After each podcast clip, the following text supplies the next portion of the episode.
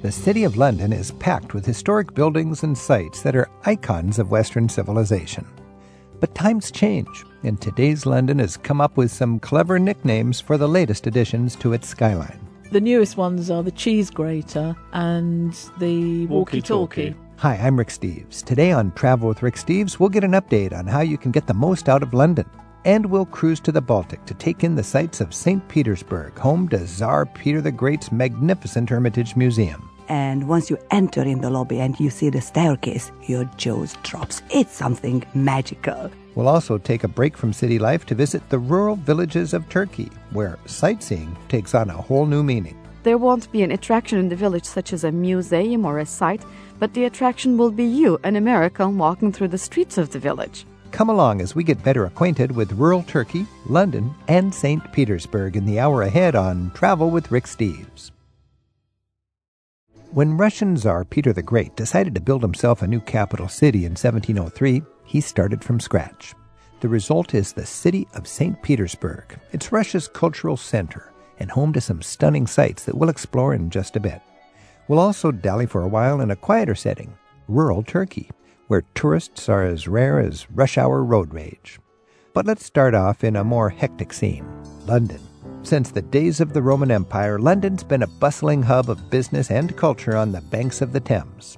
Today, tourists flock there to take in its history and classic sights.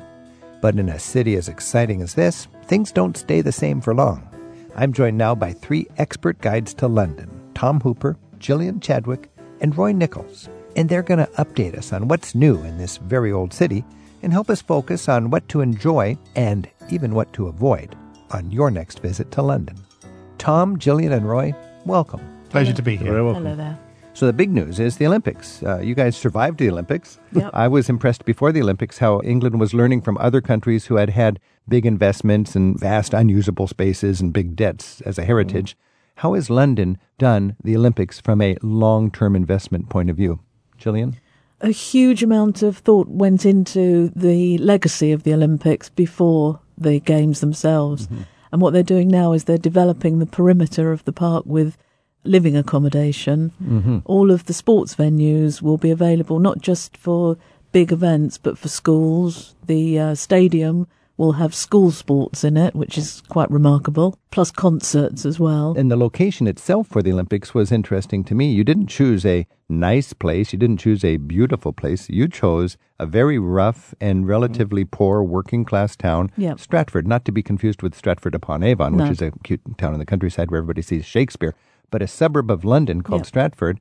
Why did London choose a rundown, dangerous community with no good infrastructure? Tom? Well, one thing it did have was, as it happens, hugely good transport links. Oh, it did? Before? It did have that, okay. partly through the historical legacy of um, rail works there. Mm-hmm.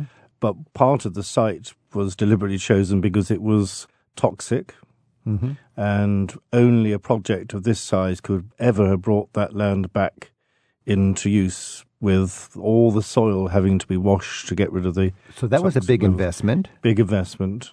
Um, there was a lot of emphasis on making sure that everything was sustainable.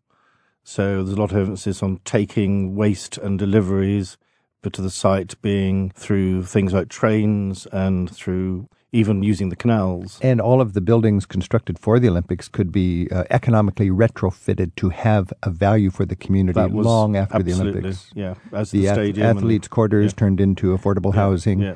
The uh, venues turned into places we use today. And the park itself, there's going to be double the amount of yes. greenery in the park than there was during the Games. And that was one of the features that people loved mm. the most, how much mm. green and, and flowers and meadows. So all in all, Roy Nichols, has it been a good thing for Britain? Oh, I think it has. I mean, it's brought an incredible amount of visitors into Britain, raised the profile of Britain, and that really has a knock-on effect for over the next few years. Well, congratulations. Oh, no, no, the next thing that's going on when I go to London is the ever-changing skyline. I thought I knew yes. the skyline, and all of a sudden there's this funny-looking, like a cucumber or something sticking up. What What is that, Roy?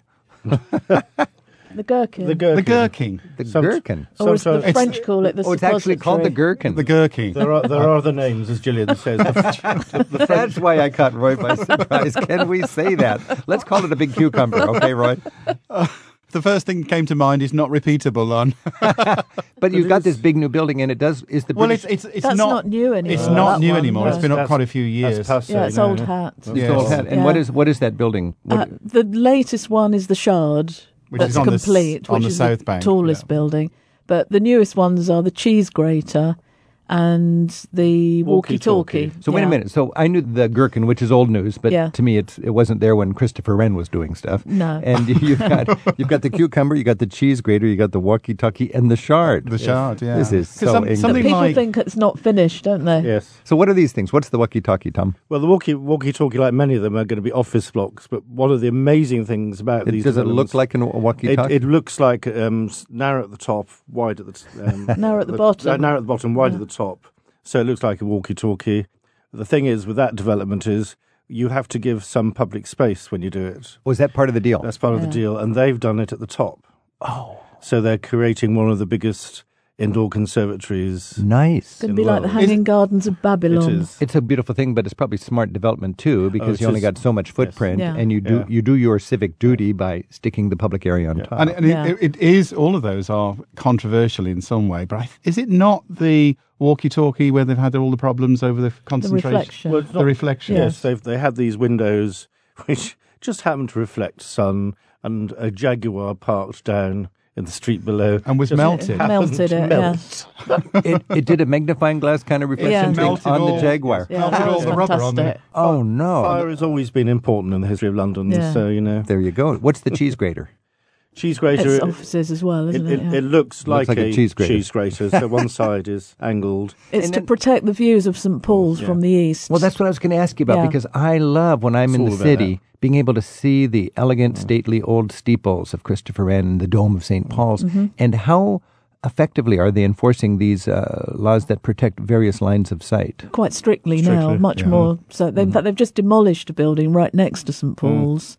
because that is an ugly building and they want to replace it with something more nice. Well, sympathetic. Bravo, Britain. Now, yeah. um, if you're a sightseer, of all these buildings, of course, we can look at them and we can marvel at them and we can give them goofy nicknames. Is there anything actually to do from a sightseeing point of view? Can you go up these buildings? Well, you will yes. be able to go up the conservatory. That's, they're already marking it by saying... Mm-hmm. The view is for everybody. And which one is that? And the, that's the walkie-talkie. The wa- so you can, you can yeah. scale the walkie-talkie. You can pay to go up to the Shard viewing deck. And what is the Shard? And the Shard is a, it looks like shards of glass. Yeah. Oh, okay. People think it's not finished. Yes, don't they do. They? Now, uh, these are buildings that I'm sure are controversial so, when they're new, but in your estimate, ten years from now, will people go, yes, that's part of our skyline, it's yes, correct? Yeah, they will. Definitely. I think so. That's yes. what we do. There's we... one really useful one to know about. It's a shopping centre right opposite Saint Mm-hmm. Paul's. You can go up onto the sixth, sixth floor. floor. And you have the most fantastic views. A shopping centre. Everybody goes to Saint Paul's, so there's a high-rise yeah. shopping centre yeah, and cool. great views from it the sixth floor. It has the best yeah. view of the dome you could nice. possibly have, and it's yeah. free. It's called One New Change. Yeah. One New Change. Mm-hmm. That's the address? That's yeah. the address. The and, street is New and Change. Ju- and just, you yeah. know, just be confident, walk in, catch the lift, as you would say, elevator to sixth floor, and, and you get this, enjoy as the Gillian view. says, yeah. this nice fabulous... advice. This is Travel with Rick Steves, and we're getting an update on what's new in London. Our guests are Blue Badge guides Tom Hooper, Gillian Chadwick, and Roy Nichols. Something very exciting about London is the development of the East End. And I was looking at the, the tube map, and if, you know, we know the Circle Line and, and all the tangle of, of uh, subway lines, or as you would say, uh, tube, uh, tube yeah. lines in London. And it's like there's a parallel network of these that's emerging, just growing right out of the urban soil. Mm-hmm. To the east in the Docklands. And one hundred fifty years ago, this was the mightiest dock in, in all the world, I believe, and then yes. it was run down, and now it's seen as land that can be invested in. Absolutely. And yeah. all the uh, big corporations and so on are there. It's a great chance to feel the nine to five energy. As a sightseer, as a tourist, what should we know about the East End, the, the Docklands? Well, the Royal Docks are being taken over practically. China have invested one billion pounds. Yes. to make a, a big business centre specifically for Asian companies. Is that right? So that's really having a big effect. Physically, but it is like Manhattan. It's just a forest yeah. of skyscrapers. Yeah, this, yeah this, and there's the cable car as well. The city has sort of shifted yeah. to Docklands, the east, really. Yeah, yeah. I and noticed there's a very good connection from Westminster right to the Docklands. Yeah, yep. yeah Jubilee and, Line. And this makes sense because mm. you got all your important people in Westminster area near the government yeah. and everything, and they can zip right out there. That's mm-hmm. exactly right. And the, the and other thing is the Docklands Light Railway, which was developed boats in tandem. I guess my point is this is the Manhattan of London. It's easy to get there by the Docklands yes. Elevated Railway yeah. or by the Met. And that's a good way to see it as well, because you go through the area and you can see it yeah. as you go through it. Gillian, you mentioned the cable car. What is that? Uh, it's not really a cable car, actually. It's a gondola that goes across the River Thames. A gondola going across the River Thames? Yeah, but in the air, not yes. not yeah. the Venetian yes. one. like, like, like a Swiss ski resort gondola. Yeah, that's right. Yeah. Instead yeah. of Venetian gondola. This is Travel with Rick Steves. We've been talking with Tom Hooper, Gillian Chadwick, and Roy Nichols about what's new in London. Just to wrap things up, Tom, Gillian, and Roy, uh, one last tip about some sightseeing thrill that's uh, news. Tom Hooper. Well, the news for me is come to London to the Pompeii of the North. Pompeii of the North? Yes, which is um, named because there's a site which Bloomberg's are developing. The Bloomberg, the media, of New York. The media group, yeah. They've Yes, absolutely. His money, yeah. okay. Um, and they have found over ten thousand artifacts, particularly from Roman times, and it's preserved because the river that once flowed through it, called the Wallbrook, has made sure there's no oxygen, so even the timber structures Wow. are displayed. So this is Bloomberg money that's helping this yeah. big site that's now the, digging up stuff from ancient Roman times. Yeah. Yeah. It, the, the, the nickname is Pompeii of the North. What's the real name? Well, it's, it is the Bloomberg Wallbrook. site. It's the Wallbrook. Bloomberg site. It's Wallbrook, All right. the river. Gillian Chadwick, what's new in London for you? Anyone who's a fan of Shakespeare will go to the Globe Theatre in the summertime and see an outdoor performance. They've now got a new indoor theatre named after Inigo Jones, not Indigo, as uh, sometimes people mistakenly okay. think. So a new theatre in London to see Shakespeare's plays. Royal Shakespeare Company or just uh, Shakespeare? No, it's not the Royal Shakespeare right. Company. Okay, a new dimension to it's the Globe Theatre. It's part of the Globe. Yeah. An yeah. additional bit to yeah. it. And Roy, what would you remind well, people is m- new? My favourite would be, and my suggestion would be, to go and see the Cutty Sark, that great tea clipper of the nineteenth century, which went through a disastrous fire a couple of years ago, has gone through a huge amount of restoration, and is still and is now one of the great clipper ship, the great clipper ship before the age, just before the steam engines. The, the, yeah, came, the, the, the, the, the very fast ships that would go out to China and bring yeah. back the tea as quick as they could to get the very best prices, and they nice. they are the finest example of square rig sailing ships uh, from the nineteenth century when and it reached. And they've restored it after that terrible fire, and that's indeed, in, yeah. it's in Greenwich, in Greenwich, in dry dock in Greenwich, just down the Thames from London. Roy and Gillian and Tom, thank you so much for getting us up to date on London. Thank you. Thank you. Yeah. Remember that a bank is a quiet and decorous place, so we must be on our best behavior. But I thought it was your bank. Yes, well, I'm one of the younger officers, so in a sense it is, sort of. Michael, look! It's her! Who? It's who? The bird woman, just where Mary Poppins said she would be. You do see her, don't you, Father? Well, of course I can see her. Do you think I can't see past the end of my nose? Listen, Father, she's saying it. Feed the birds. Tuppence a bird. Well, of course she's saying it. What else would she be saying? Cruise ship passengers are setting sail for the Baltics, and I've found it's an interesting way to explore Saint Petersburg in Russia. We'll get tips for cruising into Russia in just a bit.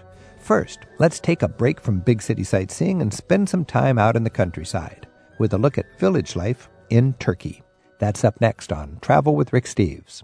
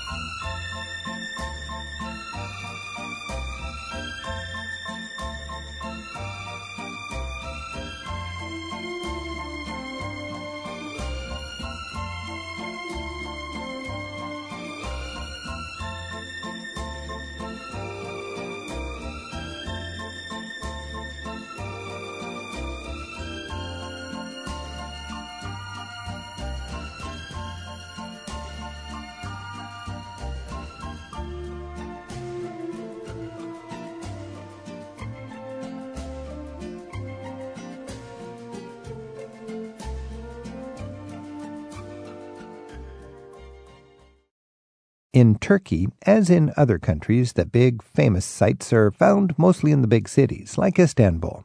And you should visit those cities and check out those sites.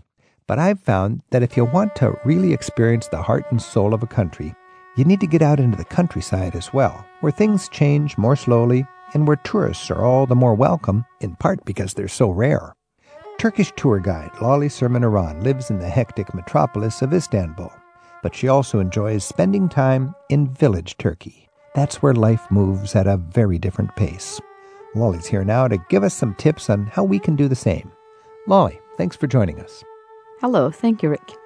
I remember a long time ago traveling through Turkey, and the highlights for me were, were getting to little towns where when I got off of the bus, everybody in the bus said, no, no, no, don't get off here. Nobody gets off here. And I wanted to get off there, and I wanted to see the little village.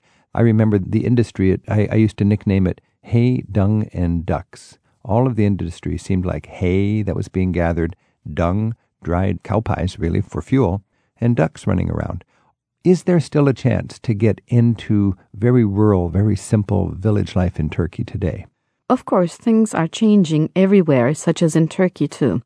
At the moment, seventy percent of Turkish population are urban dwellers, but it doesn't mean that we don't have little wonderful villages here and there still carrying on their traditional lifestyles and traditional daily life. And yes, there are places like that you can go out. They're obviously off the beaten path, not places that regular tours would be going. You have to do a little research before, ahead of time. But these poor villagers likely do not have a car, and they use public transportation, so small buses would go to these towns from medium-sized cities? Yes, dolmuşuz operate. Dolmuşuz. And what is a dolmuş? Dolmuş is a morph between a taxi and a shared bus. So it'll be a minibus that goes generally to a village, and yes, it'll stop and go where people like it to stop and go. Yes, and they usually operate from the otogar bus terminal of the nearest bigger town. Okay, so you're in a you're in a regional capital, you know, a small city, twenty, thirty, forty thousand people. There would be the otogar, the bus station. You got the big buses going to Ankara and Istanbul. And the minibuses to the villages. I gotcha. Okay, now why would a tourist want to go to the trouble of going to a village? What are some of the rewards of getting into a village that has absolutely no tourist industry? They are great. To start with, you will get to see the real people in their daily routine. And while they appreciate seeing visitors, their livelihood is not the visitors, so they treat the visitors as a personal visitor coming in, not a tourist that's planning to spend on money.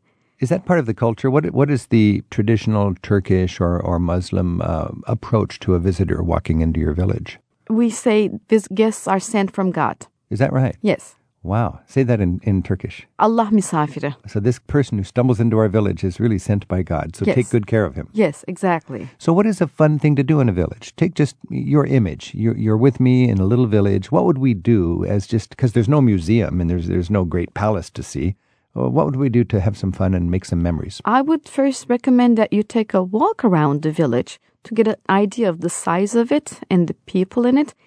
And yes, there won't be an attraction in the village such as a museum or a site, but the attraction will be you, an American, walking through the streets of the village. And what would I say? So, I, I mean, people are going to be staring at me. I might be kind of uh, say self-conscious. Hello in Turkish, merhaba. Just smile and, and nod and say merhaba. Yes, be down to earth and uh, be nice, and people are very welcoming and hospitable.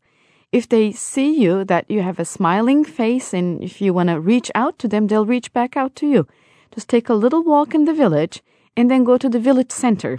In the village center, in every village center, there would be a grocery, there would be a pharmacy, there would be the uh, town hall, the local town hall, and the coffee shop.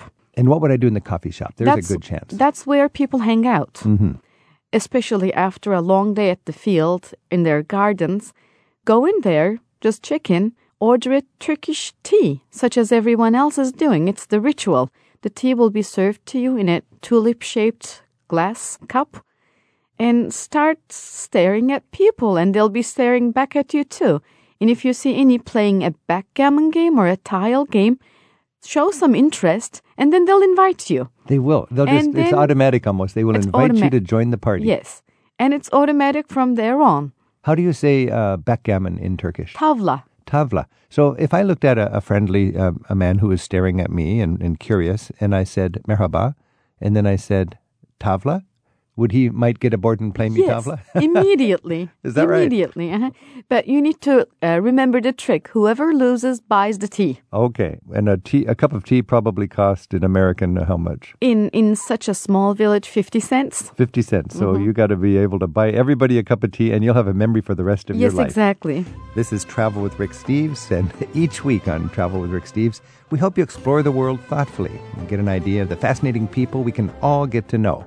Joining us right now is Lale Sürmeli Aran from Istanbul, and we're talking about getting into village life in Turkey.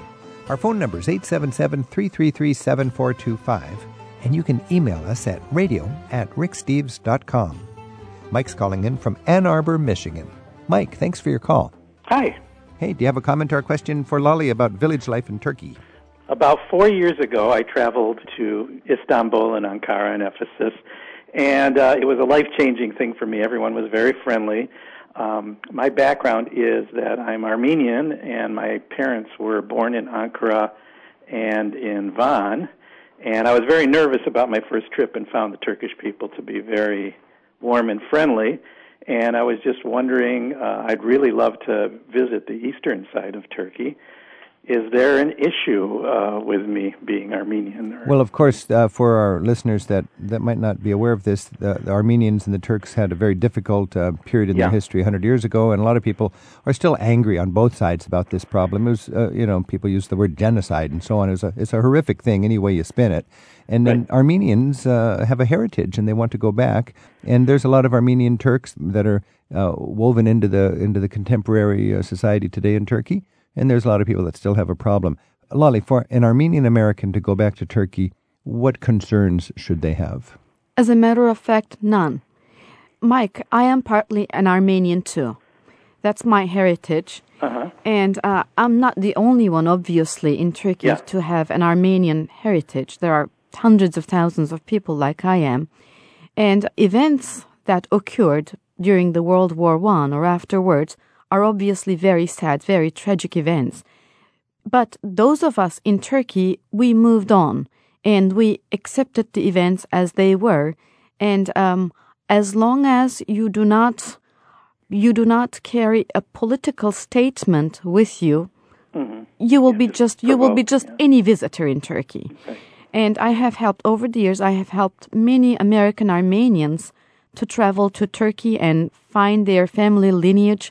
I help them find their family homes and help them oh. travel to so little Mike, nooks Mike, and crannies in Turkey. And they they all return back from Turkey with wonderful memories. And there are beautiful and evocative Armenian sites in eastern Turkey. Yes, there are. And uh, mm-hmm. I think uh, most of the Armenian culture and, and uh, well, today there's a country called Armenia, which yes. is, mm-hmm. is over the border. Is the border open between Armenia and Turkey? No, it's not. So you can't get back and forth. And sadly, a lot of these Armenian sites today feel like ghost towns, and, and they're, they're the Some of them are of them. Re- recently restored, Rick. Especially, okay. yes, a very important church in Lake Van has been recently restored. Oh, that's beautiful. But the, but, yes, the, but, beautiful. The, but the living culture is in Armenia north of the border, really, and these yes. are historic sites. Yes. And, and I just think, you know, I respect an Armenian who ha- wouldn't even want to go to Turkey. I mean, that's up to them. But if you are an Armenian that wants to s- go back to Turkey, and as Lale said, if you don't have a political axe to grind, you will find a, a warm welcome and absolutely no danger or concern about traveling through Turkey. Well, well I correct. found Istanbul to be really quite wonderful, and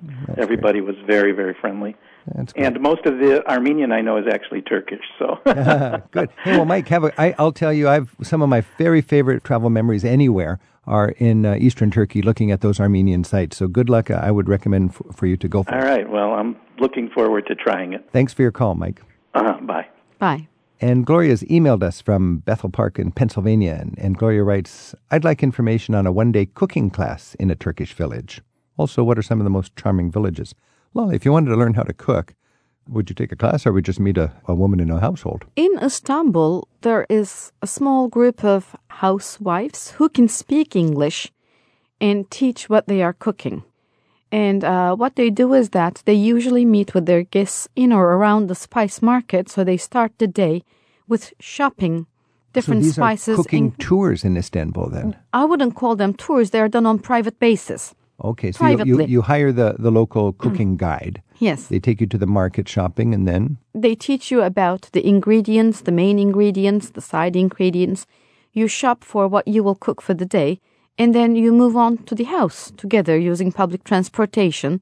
Now and that, with that, with what you have in your shopping bag, you cook the meal, and then you eat the meal. That sounds great in Istanbul. If we're in the far corner of Turkey where people are not likely to speak English and you're in a village with a thriving market, you might have a challenge, but you could still witness how people are shopping and, and how they're eating. What would be some advice for somebody who likes Turkish food and they're in a village? How might you learn about the cuisine or even uh, get a chance to do some cooking? It needs to be a little bit more organized with more people involved, at least somebody to translate. Yeah. Because majority of the village women wouldn't yep. be talking English. So realistically, you'd need to hire a, a, a yes. guide, a, yes. a, an English-speaking guide from yes. a big city. And there's lots of good Turkish guides yes. looking for work, mm-hmm. and they could take you out into the villages.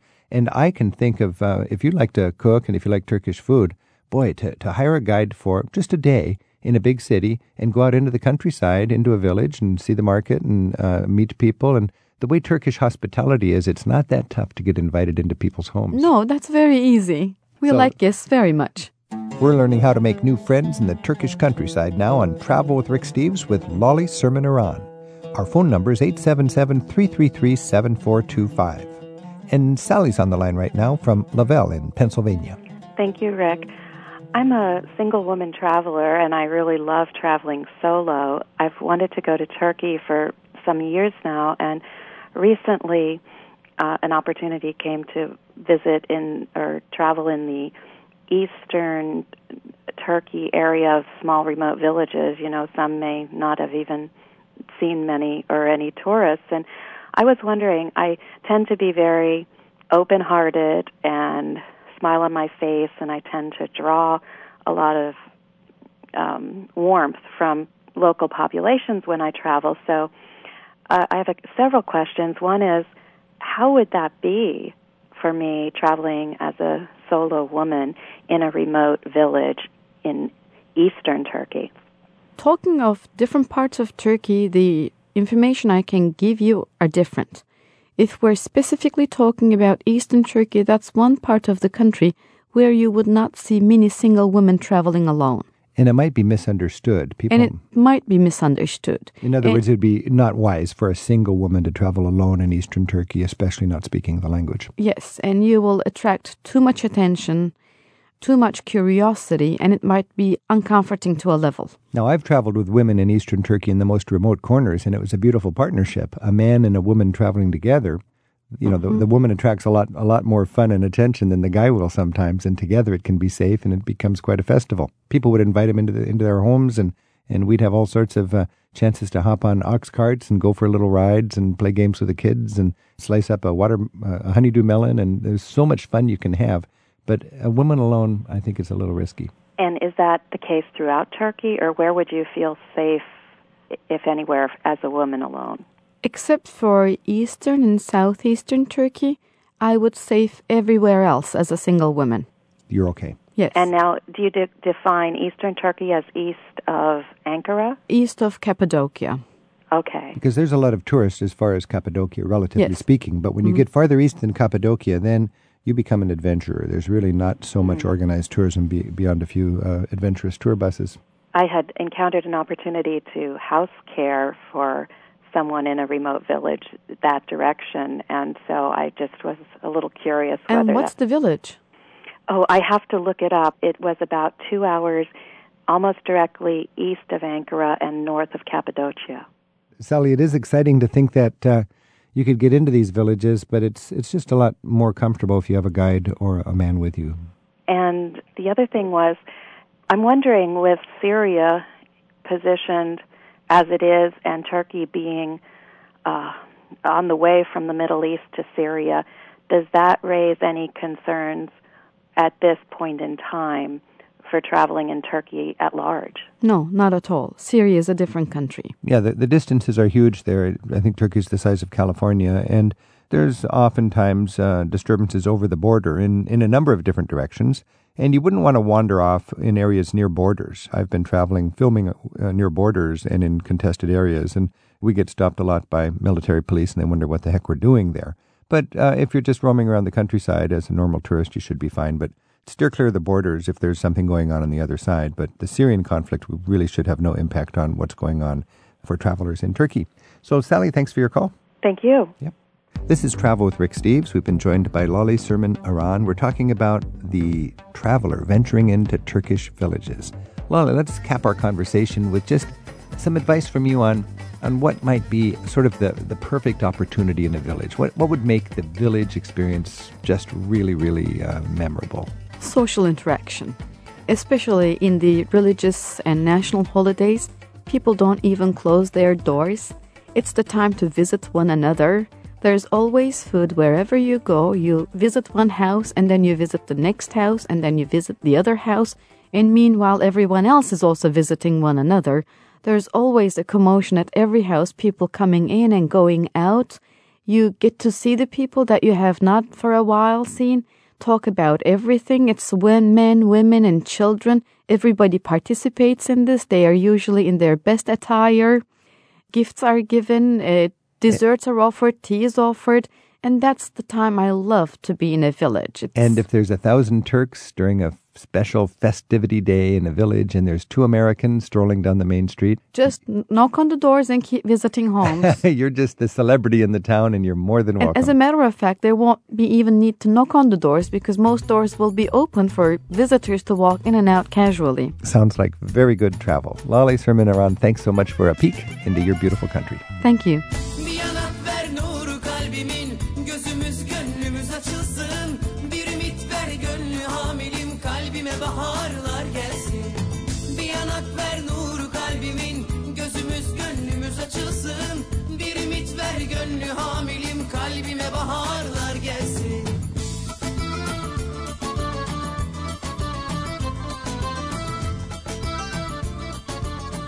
You can share what inspires you in your travels in the form of an original haiku poem.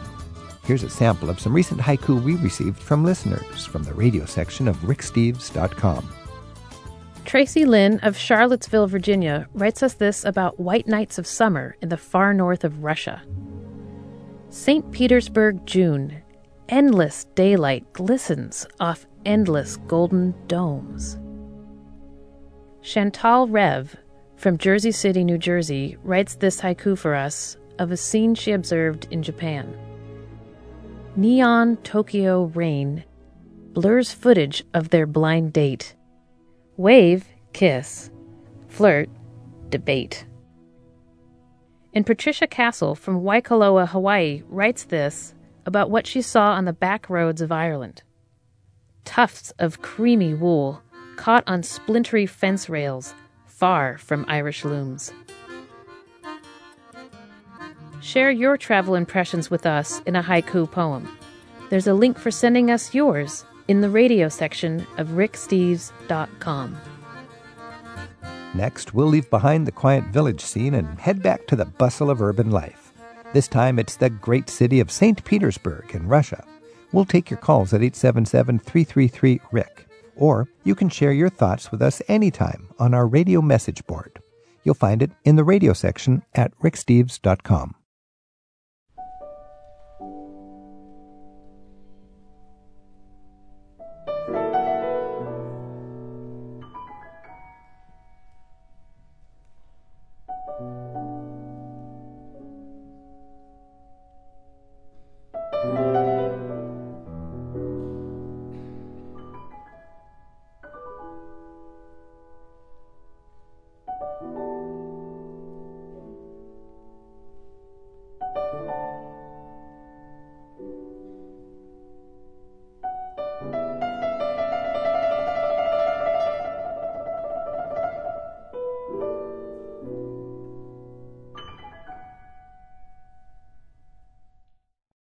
When I was on a cruise last summer in Northern Europe, I jumped ship to spend some extra time in Saint Petersburg, and I'm so glad I did. Founded by Tsar Peter the Great back in the eighteenth century, it's considered Russia's cultural capital, and it's clearly its most western-facing city. I think that might be why I find it so accessible for an American visitor. It does take a little extra effort to get there on your own. You'll need a visa, and you'll probably need some help deciphering the language and understanding some of the customs. But I found it to be well worth the trouble. To learn why Saint Petersburg has such an appeal, we're joined by two guests, Cameron Hewitt and Etelka Perina Beretz. Cameron co-authors some of my guidebooks, and Etelka is a tour guide from Hungary who is a student in Saint Petersburg, and now she leads travelers around that city. Etelka and Cameron, thanks for joining us. Thank you for having us. Спасибо. Etelka, you were there as a student in the nineteen seventies, and That's then you right. go back now, a generation later, basically. True. Saint Petersburg must have changed a lot since then. How does it strike you as different today from when you were a student there in the seventies? Believe or not, back in those years, the only thing we could eat, uh, potato with potato, bread with bread. But now, whenever I enter into a shop, I can get fruits. This is a highlight. You can get fruits? Fruits. Now, Cameron, in your estimate, is it worth the trouble for us to work Saint Petersburg into a vacation given the headaches involved in getting a visa? I would say the answer is a qualified yes. I think uh, for most people it's worthwhile. There is a lot of hassle involved, though, and I think that's the trade-off that American travelers have to, to deal with. The hassle mostly being the visa issue. Uh, it's one of the rare European destinations that Americans have to get a visa that you don't just get it on the fly at the border. You have to take some advanced measures and plan and several a, weeks ahead. It costs a couple hundred dollars. Once it? you factor in, right, uh, the visa charge and a service agency to help process it, figure at least two hundred fifty dollars a person. So it's, it's sort of like you're paying a hefty admission charge, even just to enter the country of Russia. Now, Cameron, when we're on this sort of nitty-gritty stuff, you need to get a visa. Talk just briefly about money, safety, water, language, all these sort of basic issues for a traveler. Uh, logistically, for Americans, if you're used to traveling in most of Europe, Eastern Europe or Western Europe, you're going to find there are a lot of differences once you get to Russia. Saint Petersburg is the most, the westernmost. It's the most uh, European of all of the cities of Russia. But you still have some differences, as you alluded to. Uh, you really shouldn't drink the tap water. You have to get used to this uh, different currency. Some of the basics, like A T Ms, are still the same. Um, but there's just a few more hurdles. I'd say the biggest hurdle from my experience as, as an American who doesn't speak Russian, Uh, there's a huge language barrier. Um, there's a language barrier complicated by a script barrier. There's also the script barrier, right, yes. Because you got uh, the Cyrillic lettering, so even if it behooves you to learn that Cyrillic script. You know, one of my pointers for anyone and any American going to Russia is take a few minutes a day for a week before you go, memorize the Cyrillic alphabet. It's really not that hard. The first time I went, I just made flashcards.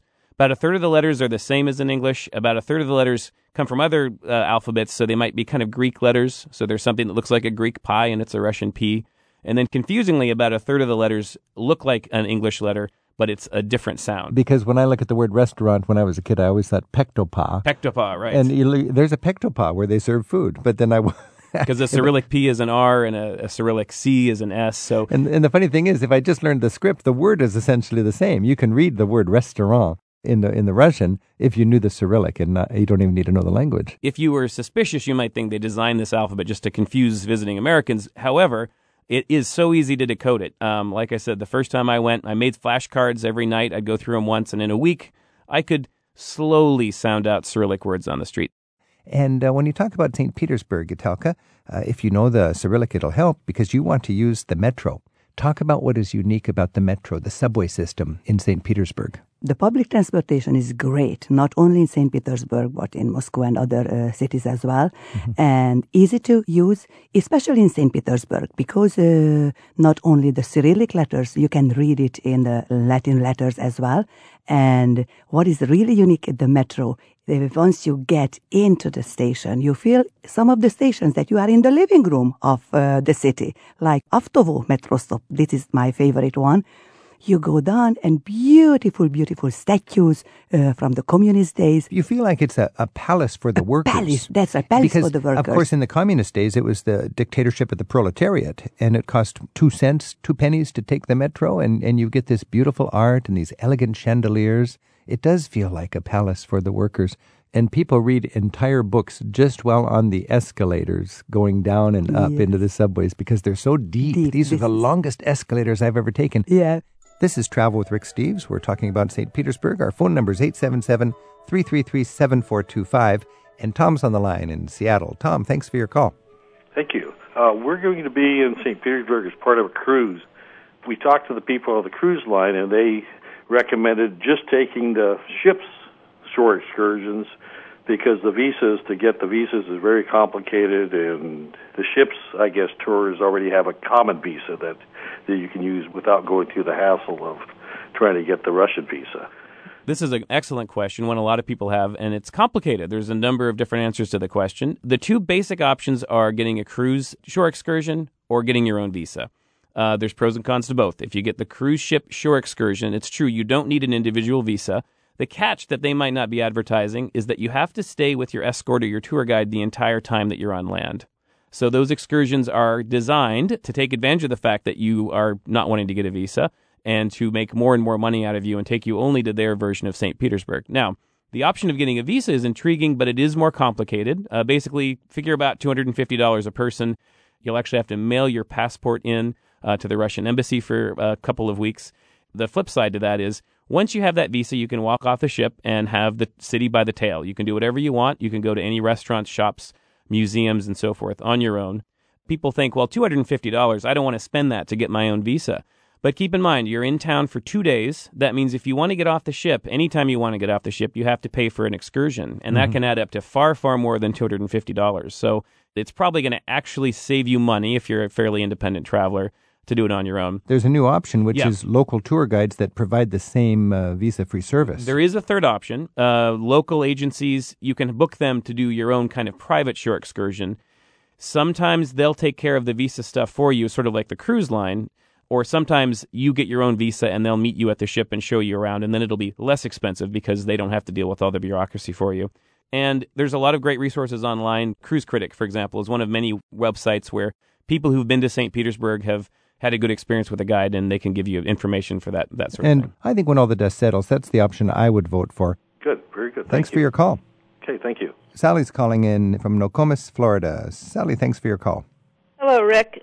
I had an experience, a very good experience with a private guide, as you just described a few years ago from a ship. But if we did go back to Saint Petersburg, we would like to possibly try and do this on our own. But we would like some assistance, I guess, in finding out how to get from the, the cruise port into Saint Petersburg. Now, Sally, I was just, I can help you on this because I was just there on the cruise ship, and it was scary, I got to mention. I, it took me a day to get used to things. You know, everybody left the cruise ship, and then I just walked off all alone. I'm in this vast, um, what's it called, Cameron, the Marine? The Marine Facade Cruise Terminal. And it it holds like six cruise ships at the same time, and, and there was just a lady sitting at a desk arranging taxis. And I thought, well, I'm going to get ripped off here, but I'll just go for it because, you know, typically when you're in uh, this part of the world, they'll charge tourists a fortune for uh, some sort of a taxi service.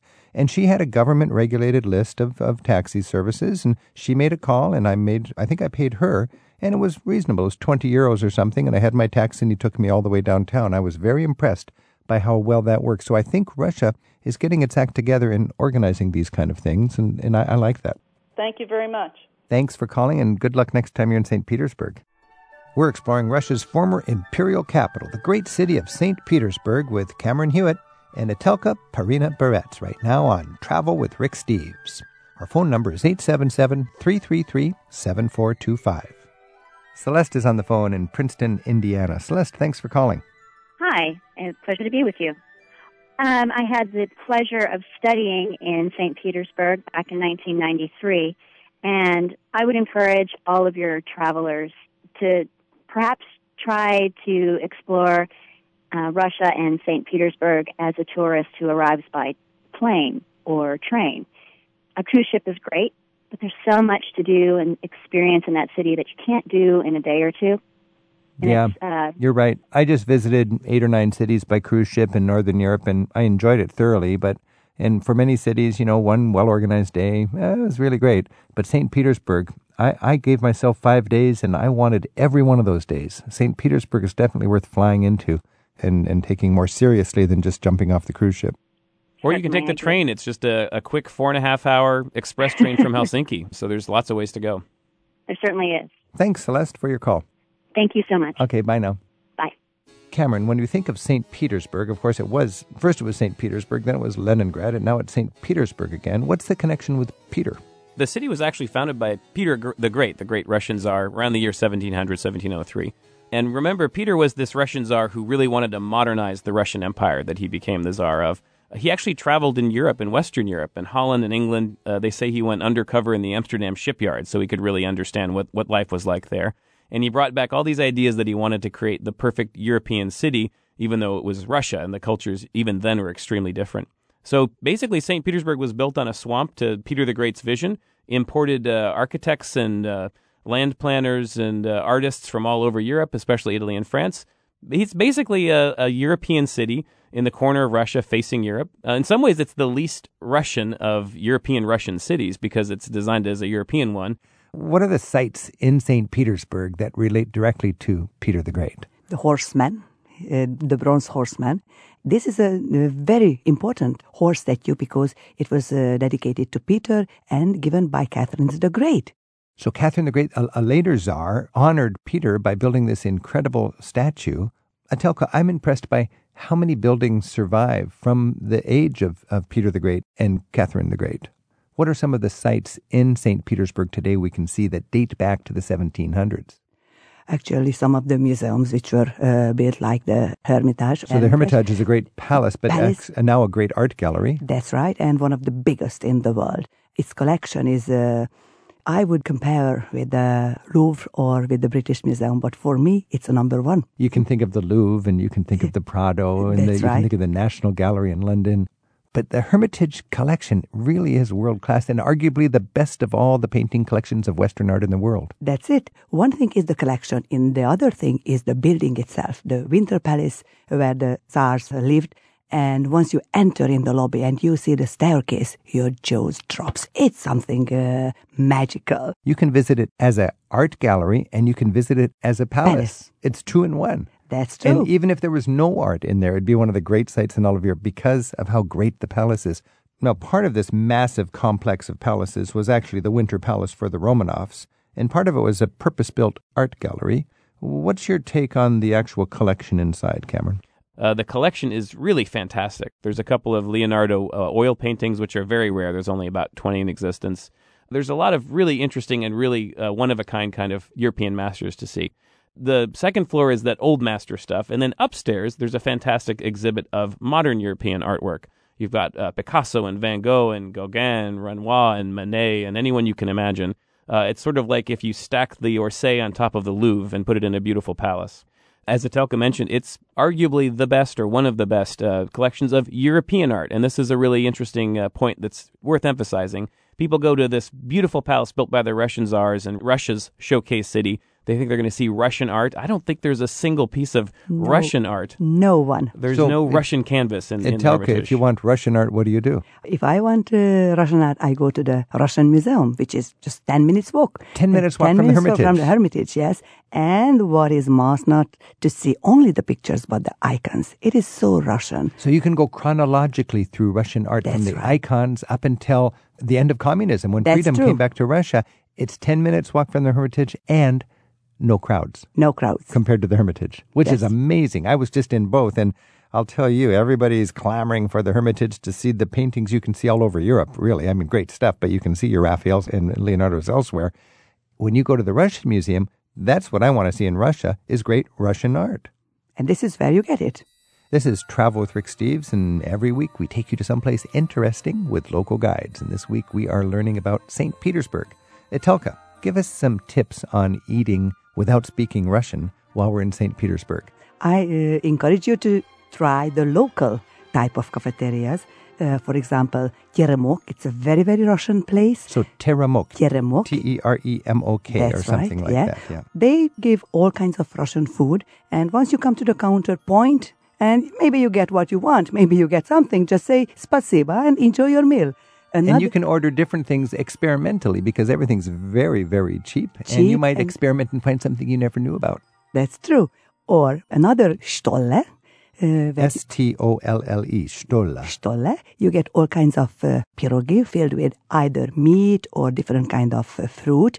And you come to the counter point, you get it and eat it and do your sightseeing. And they only cook up as much as they're going to sell. It's all fresh. And, all fresh and when they're and out, warm. They're out. My and frustration was I, I kept going late and they were sold and out they, of their pies. Yeah. So, Etelka, we've got the cafeteria yeah. and, the, and the famous chain is Teremok. We've got Stola, which is another sort of a chain restaurant That's where you right. get beautiful, fresh cakes, yeah. both sweet and savory. That's right. What's a couple more and ideas? And what is not really familiar uh, with the tourists and afraid to go in, I would recommend Talovaya. This is the real, real uh, challenge to go into a Russian Stalovaya. It's a kind of canteen. Usually they are in the basement. One of my favorite one is next to the Kazan Cathedral. You go there, line up, grab a tray, and you see what is. Uh, it's an adventure. It's an adventure, yes, what they sell. And this is the most inexpensive way to have a meal in Saint Petersburg. Cameron, if you want to travel in Saint Petersburg and get a dose of uh, some of the communist history, the, the revolution and so on, what would the highlights be? There's several sort of historic sites tied to communism. For example, they still have the battleship Aurora. The cannon on this ship supposedly fired the day that uh, the Russian Revolution or the October Revolution started. Um, I think it's interesting to think about the layers of history in a place like Saint Petersburg. I'm thinking about the churches, for example. Of course, during communism, a lot of the churches weren't allowed to be open as churches. Atheism was a state religion and so forth. So the churches that weren't destroyed were turned into other things. Almost as an insult to those churches. Right. They left these beautiful buildings standing, but they wanted to make sure they were something very undignified in a way. So, for example, the, there's a grand church right on Nevsky Prospect. It's called the, the Cathedral of Our Lady of Kazan. It was the Museum of Atheism during communism. And the other thing that I thought was really interesting, I was uh, with a local friend in Saint Petersburg, and he took me to this beautiful ornate church that's still being renovated. It's called the Opina Pustin Church. Uh, he told me that it used to be a hockey rink, a hockey arena during communism, and that when they were doing the restoration work, they literally found a hockey puck embedded deeply in the wall where somebody had knocked it into the plaster and no one bothered to dig it out. There is so much that you can learn and be inspired by, and, and so thankful that you took the trouble to find a way to get to Saint Petersburg, Russia's window on the West. We've been joined by Etelka Perina Beretz and Cameron Hewitt to talk about Saint Petersburg. Etelka, when we visit Saint Petersburg, what's something we should be sure to appreciate? Sure, you should appreciate uh, the Second World War monument, the siege monument, because uh, even today people remember Leningrad.